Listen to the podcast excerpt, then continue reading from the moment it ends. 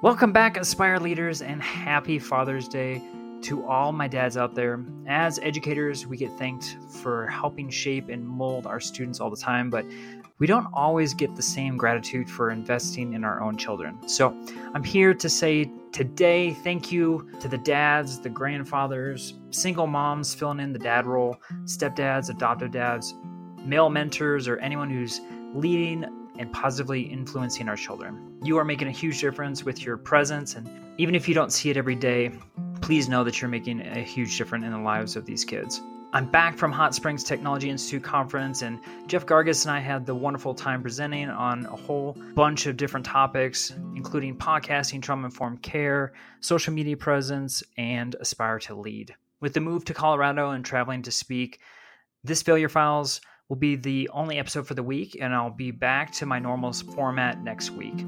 Welcome back, everyone, to Aspire, the Leadership Development Podcast, where we will be discussing the visions, inspirations, and experiences from top educational leaders. My name is Joshua Stamper, and you can connect with me on Twitter or on Instagram at Joshua double underscore Stamper. Today, I have two wonderful tech coaches who happened to be on the podcast a few months ago. They're going to be sharing a leadership failure that taught them a very valuable lesson. So, to kick off the episode, Mike and Sam, what would you like to share in regards to a story that really was a leadership failure? So, when I first got into instructional technology, I was um, just out of the math classroom and I had done a really good job of putting all of my material online. Like, there was no question that didn't have a video explaining how to do that math problem. And so I had this glorious idea. Well, hey, you know what? I'm going to go find, as kind of getting my foot in the door, I'm going to go find an eighth grade math teacher, just like I taught, and try to get him to do what I did in my classroom. That was my original my original thought. And so I went and found him, newer teacher. I think it was like his second year teaching, and you know, I kind of explained to him everything that I did. And I started from, you know, I made I made this Google site. I had a picture of every single a PDF of every single uh, math problem I had, and then I had a link to the video on how to do it. It included like learning how to use Educreations, that app which was new to him, and annotating on an iPad and all this stuff. You know, he he was super nice, right? And he was listening and he was, you know, kind of taking notes. And then I came back about a you know week or two later the next opportunity i had you know tech coaches don't have all these opportunities to meet teachers every day. And then he had done nothing right? And i could tell like he was avoiding me when i came in and it's like oh you know i tried a few things but he had done nothing. He had done nothing. And i realized pretty quickly that i outkicked my coverage. Like I, I wasn't giving him anything at a reasonable step for him to learn. I just gave him a lot of stuff all at once because it was my excitement and in, in a lot of ways, I kind of alienated from the idea of working with me at that point. And so I kind of took that, reflected on it, and I learned that, you know, I have to meet teachers where they are, give them something wherever they are, give them something in a reasonable step. That's what I learned from my first year. I know a lot about Vick, but I don't think I've ever uh, I've heard that story before. And when you ask the question, my failure is uh, it's not having to do with teachers, but it is like along the exact same lines. So when I first started in 2007, literally the only piece of technology that was in the room was a projector, right? And you know, getting the computer lab was just super special, right? And you had to do it months ahead of time or whatever it felt like. And then all throughout teaching, I was always really interested in integrating things, but always just hampered, you know, by the limitation of not having the devices. And so, but the first year that when I was teaching in high school social studies that we got iPads. I felt like a kid in a candy store. I'm like, oh my goodness, the things I wanted to do every day I can do mm-hmm. every day. And so literally like I would pour hours and hours into every single lesson every day doing the most technology enhanced whatever. I mean like I might use like five or six different apps a day. Like it was it was crazy over the top, way too much. Just I didn't think there would be a, a limit. And then, you know, I, I got some feedback from kids and then uh, uh, then it came down from parents like hey you need to slow down. Like these kids are just drowning in everything you're trying to do. And then it got me i mean same lesson that Vick's talking about. Like if you go too far too fast you know the kids aren't getting anything out of it. Like you said your teacher wasn't getting anything out of it. And so then i got a lot more intentional. And then you know when i when they taught me about the SAMR model i go oh yeah, that makes sense. You know, not just using stuff just to use stuff. Like let's uh, let's be a little bit more intentional and about it. So it's kind of funny that our our stories are kind of similar. Yeah. This podcast is a proud member of the Teach Better Podcast Network. Better today, better tomorrow, and the podcast to get you there. You can find out more at teachbetter.com slash podcast. Now let's get back to the episode. Mike and Sam's story actually is a perfect segue to the topic I wanted to touch on in regards to building capacity with your staff. Like I said earlier, I presented at the Hot Springs Technology Institute, and the topic that I was speaking on was aspire to lead as tech coaches. In the presentation, I shared about how you can make an impact on your campus regardless of your title. And I actually use this week's guest and my former colleague, Michael Vick, as the example of how he defined his own position and went well beyond his own title. And because of this, this was actually a huge reason as to why he was on our campus leadership team and made an even greater impact so during my presentation, I was talking about how Michael really focused on building capacity versus enabling his staff.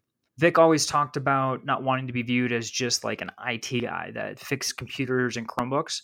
What he was really interested was instructional strategies and finding ways to impact students across the campus. What was so interesting was when I shared this idea of building capacity versus enabling staff, the audience actually had a very noticeable negative visceral reaction, which took me by surprise. It was obvious that I hit a nerve and folks were really uncomfortable with the thought of creating this type of culture as as a tech coach. So, I don't know why, but it just stuck in my mind the whole time traveling back home. I kept thinking, why was this the reaction of these tech coaches because I don't think they disagreed with the concept, but for some reason, the experiences they had definitely impacted their thinking greatly in regards to building capacity within their staff.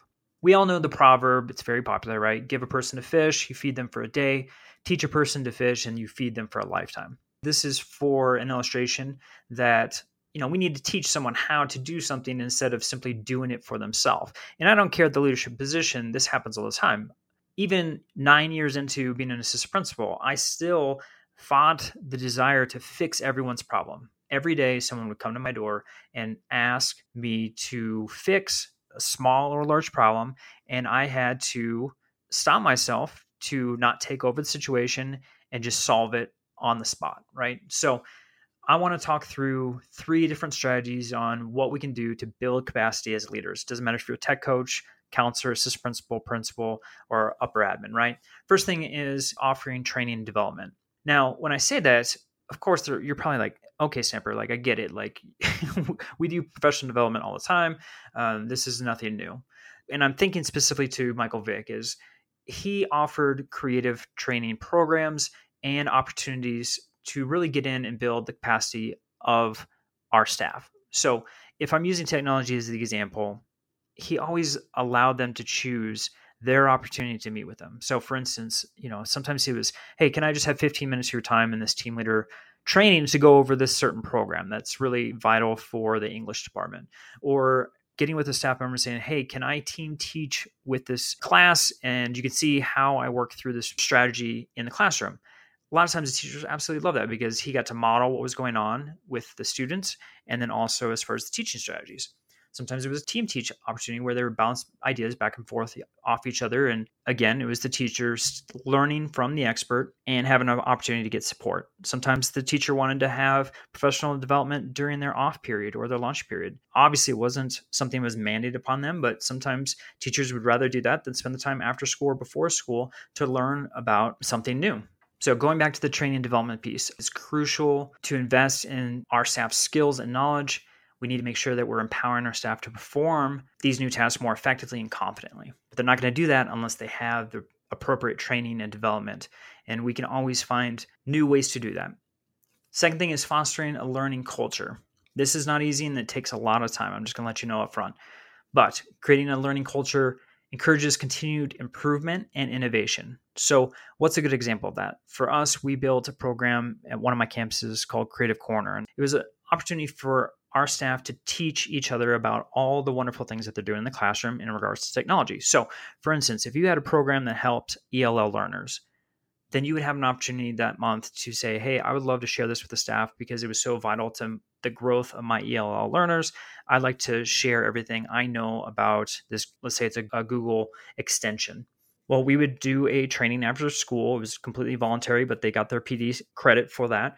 And staff would come in and we would differentiate based on level of knowledge. And it was powerful because it wasn't an administrator mandating that the staff has to be there to learn about this tool. It allowed people to look at the different topics based on what was being presented. If they thought that was valuable for their class and they wanted to learn about it and to grow, then it was there for them. And you know what? At least half of our staff every month showed up to learn whatever new tool was being shared by a peer. When our team members feel encouraged to learn, share their knowledge, and experiment in a safe space, then they become more adaptable and capable of taking on new challenges. And that's what we want. We want everyone to be better every day, and we definitely want to foster a learning culture. Last thing, and this is tough for any leaders, delegating authority and responsibility. We have to find ways to empower our staff to take ownership of their own work and decision making. It's easier to give up a problem to a team leader, to an instructional coach, to an administrator but that allows that teacher or that staff member to give away their power, not to learn through that adversity. We need to make sure that we are enhancing the sense of autonomy, encourage creativity. We need to get out of their way, let them try to solve problems themselves and find creative action plans. We need to say yes to crazy and weird ideas that they might have. And most definitely, we need to find opportunities to develop their leadership abilities as a leader, how many times are you providing opportunities for them to be in a leadership position? Not to say that they you're just giving titles, leadership titles out all the time, but you can allow them to take the lead on certain projects or certain programs. Again, we can't solve every problem as a leader on a campus, and we definitely need to make sure that we are including other people in the decision making process. So, how are we delegating authority? How are we delegating responsibility? And how are we building capacity on our campus? So I'm asking that question to you. I'd love to hear your responses. I just threw out three. If there's more that you do on your campus, you can always share that out on social media. Tag me, Joshua, double underscore stamper on Twitter and Instagram. I'd love to hear your ideas. Next week, we're going to be back again to our normal schedule. I want to thank Michael and Sam for sharing their story of failure and what they learned through that. I hope everyone has a wonderful week and again, happy Father's Day.